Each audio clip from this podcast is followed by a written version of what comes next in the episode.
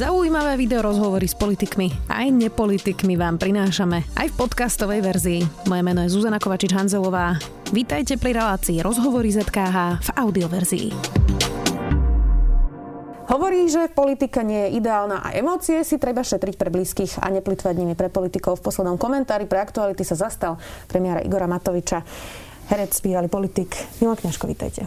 Ďakujem pekne. Správne som to pochopila, že ste sa zastali Igora Matoviča v tom no, komentári pre aktuality? Ja tam nikoho nemenujem, ako ste si možno všimli v tej mojej krátkej úvahe ale zastal som sa, mne ten spôsob komunikácie zo strany oponentov, niekedy novinárov, niekedy propagandistov, niekedy proste, čo mi prekáža je to, že keď od niekoho niečo chcem, tak to musím definovať, že čo, alebo keď mu niečo vyčítam. A nemôžem v druhej vete to vlastne zrušiť. Obrazne povedané, nemôžem povedať, Mm, správaj sa ako premiér, neskrývaj sa za odborníkov, ako som to aj v niečo zamyslel. Ale v druhej vete pokračujem, že by som sa nemal tváriť ako, netvár sa ako majster sveta, nechaj to na odborníkov a riať sa ich pokynmi. Tak čo má ten človek urobiť, viete? A navyše, nikto nebol pripravený v politike na takúto situáciu. A myslím si, že dominantnou hodnotou, ktorá tu teraz, ktorú môže mať nejaký politik, je schopnosť improvizácie a rýchlosti, konať, reagovať. To je, vlastne my prežívame krízu. My sme svojím spôsobom vo vojne a tu je potrebné úplne niečo iné, spravovanie krajiny, ako keby sa nič nedialo. A nie, že nie sú pripravení tí, ktorí by mali rozhodovať nikto. Na toto nie je pripravený. Všetci musíme tak trošku improvizovať. To je jedna rovina. Druhá rovina je, že by sme sa možno mali skôr vzájomne povzbudiť a držať si palce, a nie len hovoriť, že keď budeme všetci spolu, tak to vyjde, ale tak aj konať. To je asi v tom zmysle. No, no ale či by mal byť premiér uh, uchránený od kritiky len za to, že je pandémia? V žiadnom prípade. Nie. Kritika je veľmi potrebná a kritizovať treba. A ja dokonca mne ani neprekážajú tvrdé slova alebo radikálnejšie vyjadrenia, ale nesmú to byť polopravdy, demagógia, úplné lži a nesmú negatívne emócie prevládnuť nad racionálnym uvažovaním a nemožno obchádzať fakty, alebo vyberať si pinzetovo tie, ktoré, sa mi, ktoré mi vyhovujú, lebo ja už názor mám. Že by som najskôr mal rešpektovať tie fakty a potom si vytvoriť názor. To nie je obhajoba Matoviča. Mňa zaskočila trošku tá hystéria, ktorá tu vznikla po voľbách a kombinovaná vlastne s touto porno, teda pardon, korono, porno hystériou, ako som to nazval, pretože sa stratil sa zmysel pre realitu. Nastúpila demagógia, nastúpili akési želania a pocity, to sú tie emócie, ktoré zakryli racionálne myslenie, zvažovanie a vôbec komunikáciu. Ja som bol dosť zdesený tie, tie prvé dni, týždne, pretože tak sa nedostaneme nikam. A okrem toho je tu ešte e, jedna okolnosť, ktorá doteraz vždy bola rešpektovaná aspoň do istej miery. Že skôr ako chcem kritizovať niekoho, ako vládne, tak si musím počkať na to, ako vládne. A musím mu dať nejaký priestor. Ako, a bezprostredne po nástupe do vlády predsa nemôže mať žiadne výsledky. Čiže tých 100 dní to nie je márne, že treba, nie že by bolo treba byť úplne ticho, ale predsa len niektoré veci môžu existovať procesne a v čase. Takže sa musia ale respektíve môžu naplniť alebo nie. Ak sa nenaplnia, kritizujme. Isté za normálnych okolností by dostal Igor Matovič tých 100 dní, ale toto teda je situácia, ktorú sme ešte nezažili. Vám sa zdá, že ako to zatiaľ zvláda premiér Igor Matovič? No, e, ako to zvláda? Znovu sa musíme pozrieť na porovnanie s inými. Viete, zatiaľ tie čísla a ukazovatele, na, ktoré sa dajú vyhodnocovať, sú na Slovensku dobré, nesporne. Však s tým to, to je jednoduché. Jednoduchá matematika, koľko máme nakazených, koľko sa lieči, koľko sa vyliečilo, koľko máme bohužiaľ e, mŕtvych No a teraz ten ďalší problém, kedy a ako to oživiť, respektíve vrátiť sa späť, to predsa závisí na tom, ako sa bude vyvíjať situácia. To nikto totiž nevie. Viete, čiže ja by som bol opatrný s kritikou toho druhu, že to jednoznačne odsúdim a budem skrátka, mm, ako to robí súčasná opozícia, pretože táto krajina sa ocitla v mimoriadnej situácii v dvoch rovinách. Jedno je po 12-ročnej devastácii morálnej, ekonomickej a tak ďalej vlády Smeru a jeho, jeho spojencov. Unesená krajina, to nie je e, márny pojem, to nie je vymyslené, treba ju vrátiť späť.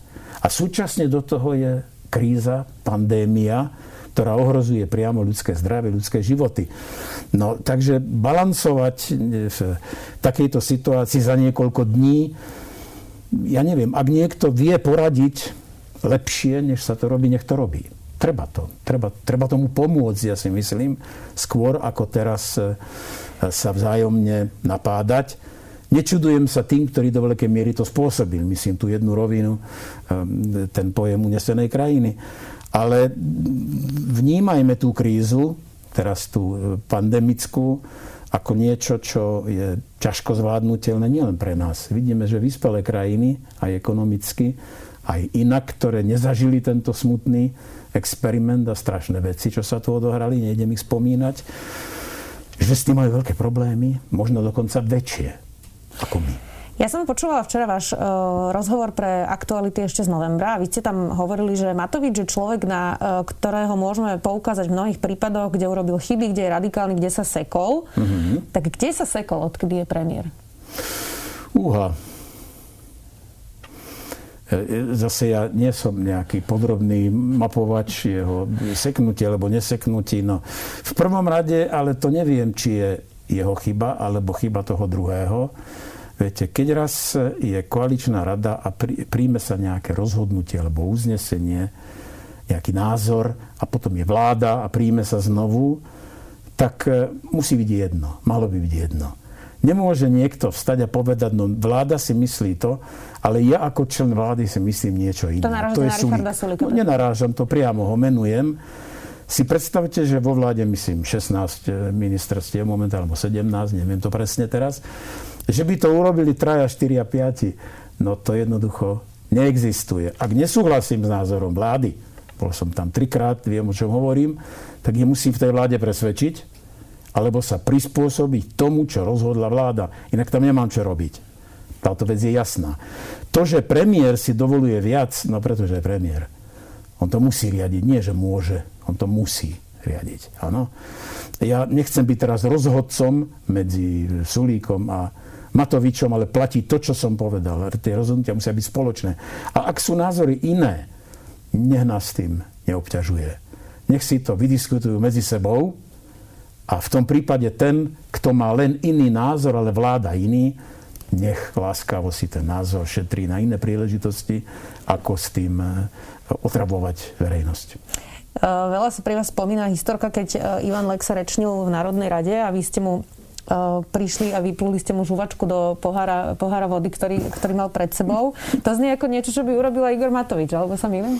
No, vidíte, to je, v prvom rade nevyplul som žiadnu Hodil? žuvačku. E, presne to bolo tak, že sme ho obkolesili s transparentmi, lebo sme vedeli, že televízia, ktorú vtedy HZDS darmo a Kapusta riadili, že patrí za HZDS a že po prečítaní tej bezpečnostnej situácie, alebo niečo také, čítal tam Lexa, skončí prenos. A my nebudeme mať šancu sa vyjadriť, lebo taká, toto bol večiarizmus. Ano? A ja som mu medzi tým hovoril nejaké pozbudivé slova do toho jeho prejavu, ktorý bol inak eh, hrozný. A on na to povedal, pán kolega, zapácha vám z úst. A položil niečo, zjavne ma chcel uraziť, možno žuvačka, možno cukrík položil na stôl. A ja som to takto chytil do dvoch prstov a položil som mu to do pohára, mm-hmm. veď to bolo jeho, tak som mu to len vrátil. Toto je skutočná historka. Je pozoruhodné, že mnoho ľudí si pamätá to, čo vy ste povedali, že som mu napľul alebo hodil žuvačku. Pred niekoľkými rokmi som stretol Ivana Lexu. A, aké to bolo? No, bolo to také, že sme si podali ruky. Hrám v divadle L plus S ktoré, on je majiteľ budovy a majiteľ vlastne celého priestoru a L plus S, Lasica, to tam prenajíma. Teda neviem, aké majú presne vzťahy. To má, to má ako tam do toho, má, to ma, nie, že nezaujíma, to ma nezaujíma, no. No a tak sme sa rozprávali, veď sme sa poznali roky. Niekoľko rokov teda. A som mu povedal, no Ivan, toto bolo, e, to bolo pekné, pekné, pekná prasárne, čo si by urobili s tým. On sa robil, ale vyšlo to, čo? Vyšlo to, ako to sa Zizka rozpracovala. Všetci tomu veria a dnes sú aj očití svetkovia. Takže toto je propaganda, toto je skrátka sila médií. A pravda je taká, ako som vám povedal. No a keď ste tam teda boli s tými transparentami a potom sa to ešte teda uh, uh, znásobilo, ako že ste mu napluli do, do pohára, tak tie transparenty to tiež znie ako niečo, čo robí Igor Matovič. Máte pocit, že máte podobný štýl politiky? Vy dvaja? No, Vidíte tam možno nejaké paralely? Pozrite sa, na hrubú dieru hrubá záplata. Ja som pochopil už v novembri, že nežná revolúcia s nežnosťou ne, nemôžete presvedčiť gaunerov, prečo sa vysmejú do tváre. E, komunizmus, mečiarizmus, ficizmus majú spoločné znaky. Spoločné znaky, a to je práve demagógia, to je autokracia, to je e, obmedzenie verejnej kontroly, to je privatizácia polície a tak ďalej a tak ďalej. Toto sú spoločné znaky, a vy, ak chcete proti tomu niečo urobiť, tak musíte do veľkej miery prekročiť istú hranicu slušnej, normálnej, civilizovanej komunikácie. Čiže tu nie je ani otázka, že či, by, či Matovič je taký ako ja, ale či tá situácia je taká, aká je. Viete, keď e, ja som počúval aj vtedy za mečiarizmu, aj teraz za ficizmu, no ako sa to vyjadrujete, však to je vulgárne, to je také alebo onaké. To je... No keď, keď už to vyjadrovanie o tom, čo oni v skutočnosti páchali, je vulgárne, aké musia byť tie skutky. Čiže takto treba vnímať aj Matoviča. Áno, za takýchto okolností, keby som bol býval v politike, tak aj počas ficizmu, by som pravdepodobne konal tak, aby to bolo zrozumiteľné, aby to bolo jasné, aby to bol protest. E, ako v mnohých e, vyjadreniach Matoviča, on bol prvý napokon, kto povedal, že ste mafia. On organizoval protesty pri Bonaparte, takže je mýtus hovoriť, že len posledné marketingové triky e, spôsobili, že tie percentá stúpli. Tam je 10 rokov veľmi aktívneho boja proti korupcii, proti mafii, jasné vyjadrenia. Ja nejdem jednotlivo posudzovať nejaké skutky, pretože tie netreba vytrhávať z kontextu. Ja som tiež mal vystúpenie v televízii v tom čase, kde to bolo po eh, rozhovore Hudeglexa, kde sa vlastne priznávali k tomu, tej strašnej veci okolo, okolo únosu Kováča mladšieho, s tým súvisel Oskar Federeš, ktorého bolo treba, treba ukryť v zahraničí, s tým veľmi pravdepodobne vražda Remiáša a tak ďalej. No a teraz e, prišiel Hudek do parlamentu hovoriť nám o, to bol vtedy minister vnútra, o bezpečnostnej situácii alebo niečo také. No. No tak ja som ten rozhovor, som si doniesol taký veľký prehrávač a som ho púšťal tak ma niekoľkokrát zahriakli a v tom dialogu, teda v tom, v tom dialogu, ano, ktorý mali oni spolu telefonicky, tak nazval, nazval minister vnútra policajtov, že tí debíli na to prišli a toho kopneme do gúl a podobne sa vyjadrovali. No tak ja som reagoval ako vtedy opozičný poslanec v v, vo výbore pre životné prostredie, lebo tam sme boli 19, všetci, ktorí sme čokoľvek mohli znamenať, tak nás zaradili do toho výboru väčšinou. No. Tak som už času na čas tej poslednej lavice povedal debil. No, nie som na to hrdý. Viete, nemá sa takto komunikovať, ale nesmie minister vnútra nazvať policajtov debili a vyšetrovateľov kopať do gúl však. Čiže ako s takýmito ľuďmi jednať? No a keď som pri tomto, váš sused je Ladislav Bašternák. Áno. On teda sedí teraz e, vo vezení e, a sú teraz kroky, ktoré polícia robí, ale spomínali ste Ivana Lexu, že ste ho aj stretli. Môže sa táto krajina posunúť ďalej, kým ľudia, o ktorých vieme, čo robili a čo sa stalo, e, sú na slobode a nepikajú za tie skutky? E... Ako napríklad Ivan Lexa alebo Vladimír Mečiar? Ja už som naznačil, že situácia je mimoriadná. My sme po, po veľmi ťažkom období A treba prijať mimoriadne prostriedky. Viete, to znamená, že plošná výmena, teda plošné preverovanie sudcov je absolútne na mieste. A keďže ústavný súd rozhodol, že ústavno, ústavná väčšina, ktorá, ktorým bol tento návrh prijatý, nie je ústavná, to je len doklad toho, že by sa malo začať už na ústavnom súde. A malo by to byť veľmi dôsledné a rýchle. A že treba všetkých tých, ktorí za 12 rokov boli na miesta odborníkov dosadení lokaji, ktorí pomáhali udržiavať tento hnusný režim, E, ktoré, ktorý dnes nazývam ficizmom, treba ich čím skôr vymeniť. Čiže akékoľvek také tie e, pokrytecké hlasy, že vy tu idete kráglovať. Áno, treba kráglovať tých, ktorí sú tam neprávom, ktorí nie sú odborníci, ktorí sú stranicky dosadení. Treba to robiť. Čiže... Máte ešte nejakú nádej, že napríklad Ivan Lexa uh, by mohol byť zodpovedný za to, čo uh, sa dialo okolo únosu prezidenta? To, to nie je otázka na mňa. Ako, Pozrite sa, ako to dopadlo celé, že nakoniec sme sa museli ospravedlniť, teda nie my, ale tí, ktorí vtedy boli, boli pri moci, keď ho to viedli. A dokonca mal um, bývalý prezident, e, pán Kováč, platiť nejakú újmu. No tak, ale toto je súdnictvo. Ale ja si kladiem otázku, na čo je súdna rada. Musia si urobiť poriadku medzi sebou, aké to nevedia. Musia to urobiť poslanci ústavnou väčšinou a musia to urobiť rýchlo pretože na toto si jednoducho nesmieme zvyknúť. Do akej miery máte pocit, e, alebo aké chyby sa urobili vlastne po 89., ktoré nás vlastne dovedli do toho stavu, o ktorom vy teraz hovoríte? Že súdna rada si neurobila medzi sebou poriadky, že máme 13 sudcov, ktorí sú podozriví z veľmi vážnych ovplyvňovaní rozsudkov aj rôznych uh, spisov pre Mariana Kočnera, uh, že máme policiu, ktorá roky nekonala, že bola vražda Mar- Martiny Kušnírovej a Jana Kuciaka. Čo boli Uf. tie kroky, ktoré sme mohli urobiť inak? Alebo či to aj spätne hodnotíte, že, že čo, čo bolo to, čo dnes s týmito vedomistím by ste urobili inak? Toto je ale nadlho. Viete? Predovšetkým e, komunisti, nomenklatúrne kádre, nemali byť um, menované do volieb. Mali skrátka tí, ktorí stáli na tribúnach, vrátane študentov, mali prevziať zodpovednosť. To znamená ústavné funkcie. To je prvá zásadná chyba a tí, ktorí, proti ktorým sme stáli na námestiach a uliciach o 4 mesiace na to, sa stali volební lídry za VPN. No to je absurdné.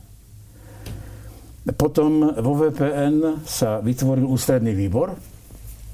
To znamená ľudia, ktorí boli vo vedení VPN. Nezúčastnili sa volieb, nezobrali žiadnu ústavnú funkciu a riadili prostredníctvom predsedu federálneho parlamentu, pána Dubčeka sme vtedy, mali riadiť federálny parlament, slovenský parlament tam bol Mikloško, Čalfa, predseda federálnej vlády, to všetko bolo VPN a tu bol Mečiar. A ľudia, ktorí nezobrali zodpovednosť, ale páčila sa im moc, viete, Gál, Zajac, Flamík, to je absurdné a odvtedy sa takáto zvrhlá, takýto zvrhlý model ani nevyskytol. Títo zakladatelia vlastne modernej partokracie na Slovensku si mysleli, že takto to bude dlho fungovať. Dnes sa to zjednodušuje, no tak kňažko Mečiara, tak. Nie, odišlo 5 členov vlády, nadpolovičná väčšina ministrov nominovaných za VPN a nadpolovičná väčšina poslaneckého klubu odišla do opozície na protest proti takýmto metódam, ktoré praktizovali ľudia, ktorí, ako som už povedal, moc ich opantala, alebo sa im zapáčila, ale zodpovednosti sa vyhli. A moc bez zodpovednosti rovná sa totalita. Čiže toto bola prvá katastrofálna chyba. Druhá chyba bola, že sa e, takto zlyhávajú politické elity. Ja to skrátim, pretože to by bolo na sympózium. Mečiar, z ktorého na počiatku, to bol, to bol objav VPN, mne ho predstavili že ako je to genius a používali ho do diskusí a tak najlepší priatelia s Gálom, kým poslúchal. Keď prestal poslúchať a povedal, nehovorte mi, čo ja mám hovoriť ako premiér, zoberte niekto funkciu, to už nie. Viete? Čiže skončilo to týmto rozkolom. Potom, keď sa Mečia druhýkrát založili sme platformu HZTS s týmito ministrami a poslancami, ktorí odišli. A znovu sa to dostalo do situácie, že sa neplnilo to, čo sme sa dohodli, že sa obklopoval ľuďmi, ktorí s nami nekonzultoval, že znovu zvíťazili iné záujmy, než to urobiť niečo e, v zmysle zlepšovania života tejto spoločnosti. A politická elita zlyhala. Odvolali sme ho v 94. Žiaľ, vtedy bývalí komunisti na čele s, Vajcom, s Vajsom pardon, súhlasili s predčasnými voľbami. Čo bola no a toto sú a politické ďalej, no. elity a potom sú tu nefunkčné inštitúcie, ktoré sú oddelené od tých politických elít, napríklad teda súdnictvo. Malo sa po 89. urobiť e, poriadok lepší na súdoch, napríklad od súdcov, ktorí, e, ktorí boli poplatní vlastne bývalému režimu, to, to, to by bolo riešenie a nebolo ich príliš veľa. Dokázali by sme to vtedy urobiť? No, malo sa to urobiť. Malo sa to urobiť, pretože ak dnes, už myslím teraz sa vzdal, istý pán Sopoliga je schopný vysloviť, že je hrdý na to, že bol komunista a je to šéf nejakej súdnej, súdneho združenia alebo čo, teda bol, to je niečo absurdné. A potom sa sme svedkami absurdných situácií, že busta zločinca Vasila Bilaka je vystavená niekde v Horodnej obci nejaký výtvarník to poleje červenou farbou, pretože to je zločinec. Áno, komunistický režim je zločinecký. Ale súdy v Prešove odsúdia toho. A vôbec neodsúdia tých, ktorí tam inštalovali tento symbol zločineckého režimu. Čiže tu e, sme niekde... My sme sa nedokázali zbaviť minulosti seriózne. Potom sme sa nezbavili celkom mečiarizmu, ten nám prerástol do ficizmu. A teraz sa bude treba zbaviť všetkého toho, čo v tom ficizme sa obnovilo, čo sa znovu, čo sa vlastne, kde sa reinkarnovala táto komunistická a mečiar, mečiaristická tak, e, vláda, alebo teória, filozofia do tejto strany tie charakteristické znaky už som spomínal, toho je nevyhnutné sa zbaviť. S tým sa musíme vyrovnať. My musíme veci pomenovať. V súdnictvo máte pravdu, je nezávislé a malo by byť ale schopné samo očistý. Malo by rozhodovať mysle práva, spravodlivosti a hlavne je dôležité, aby zákon bol rovnaký pre všetkých. Pretože my, síce môže štát mať ekonomické problémy, sociálne problémy, ale nesmie zlyhať spravodlivosť. Ak zlyha spravodlivosť, končí štát. Toto by si mali všetci uvedomiť. A nedovoliť jednoducho, aby sudcovia si tu vytvorili akúsi mafiu, ktorá nedokáže presadiť tie, to, čo je lepšie v tom súdnictve. Nesúhlasím s názormi, že väčšina je taká alebo onaká. Skrátka sú neschopní, urobiť si poriadok v tomto zmysle sami. No tak to musia urobiť poslanci a teraz je šanca a bez toho to jednoducho, jednoducho nepôjde. Viete, nie. Teraz ma Mojka odchádza z ústavného súdu. Ja, spomínali ste môjho suseda Bašternáka, on bol s Kočnerom nerozlučná dvojica. Mal som si niekoľko súdnych sporov, pretože chcel kus pozemku, ktorý je vraj jeho zastavil mi kolaudáciu domu cez smeráckých funkcionárov. Áno, ktorý som aj napísal, napísal Ficovi a tak ďalej.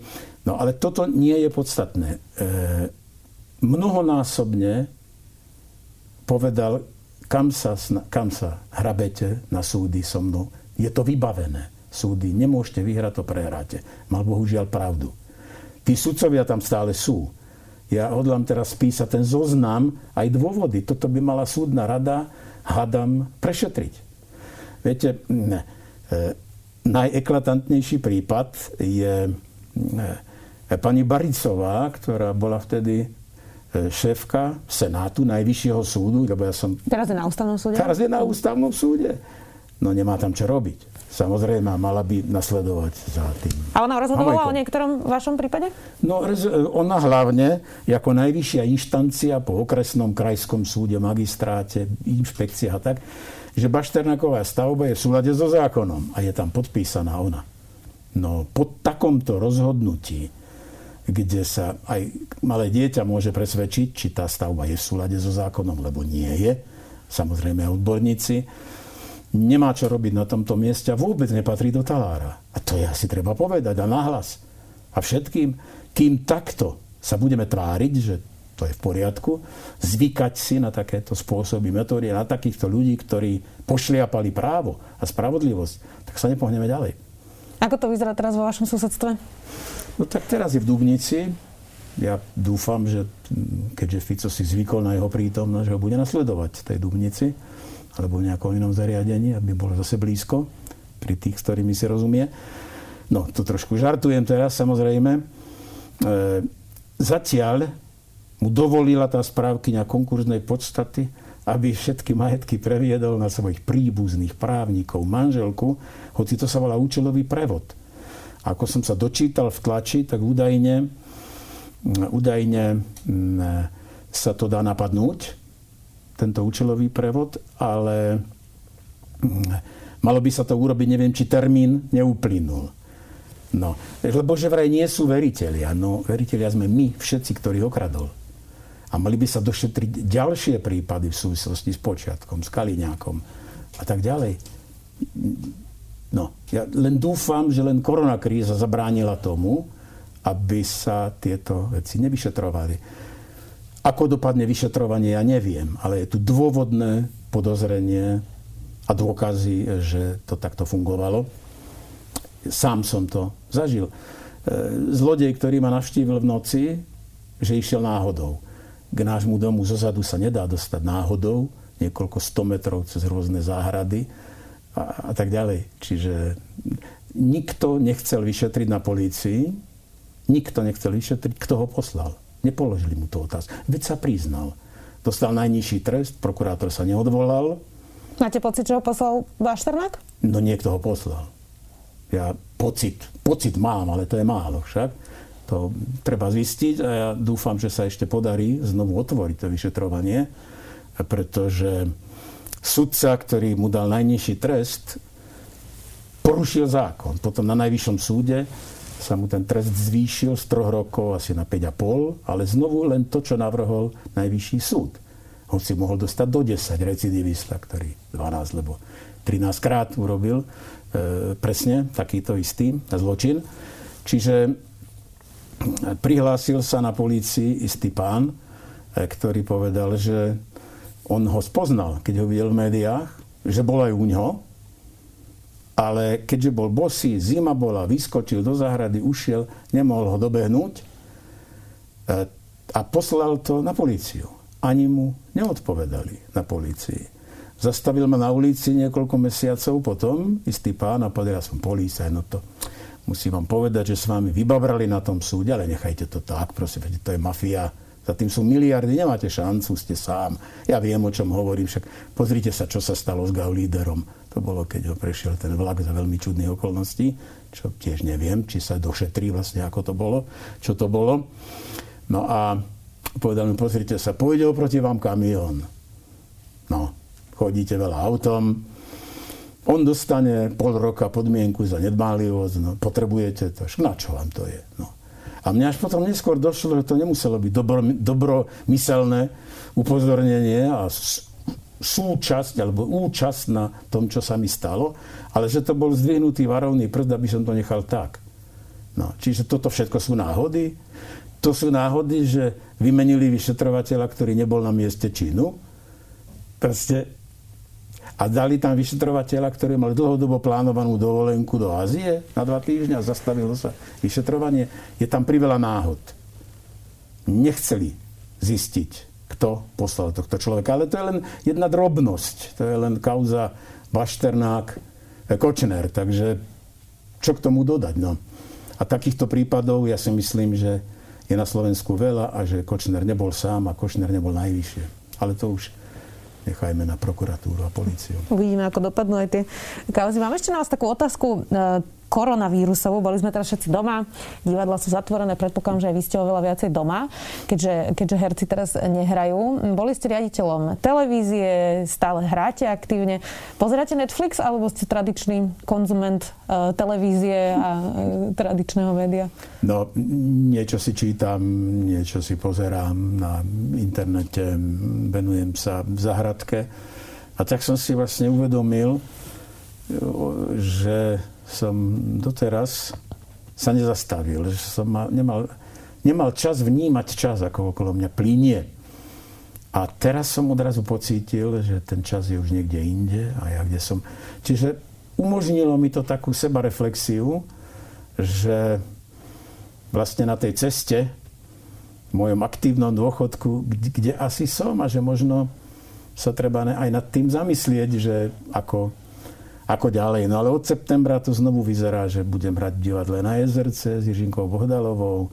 Na to sa celkom teším že budem brať u Bolka Polívku, kde mám ďalší titul. Dva mám zase s, u Milana Lasicu v štúdiu L+, s Milkou Vašárevou, Milanom a tak ďalej. Takže ja mám vlastne veľké šťastie v živote, že môžem na sklonku svojej hereckej kariéry sa stretávať s týmito ľuďmi a robiť to, čo ma baví a hádam to ešte vydrží. Zahrali by ste si niekedy aj v nejakom uh, filme alebo seriále, ktorý, ktorý je iba na Netflixe, ktorý je iba na streamovacích službách? Vždy závisí od toho, o čo ide. Aká je predloha, musím si to, musel by som si to prečítať.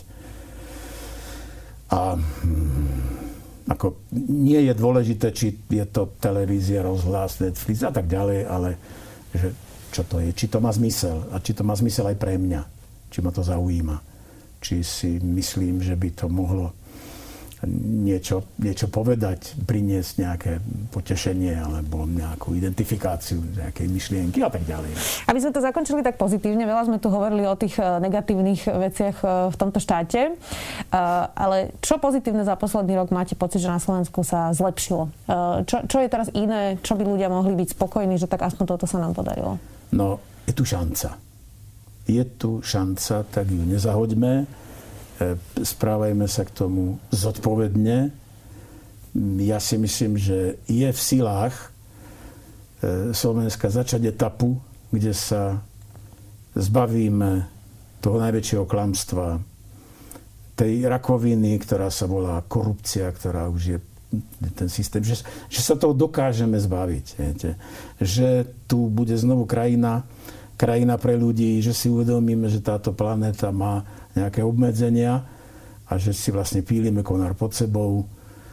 Splavoval som hron, dúfam, že sa tá voda jedného dňa vyčistí a že tie prehrady zmiznú.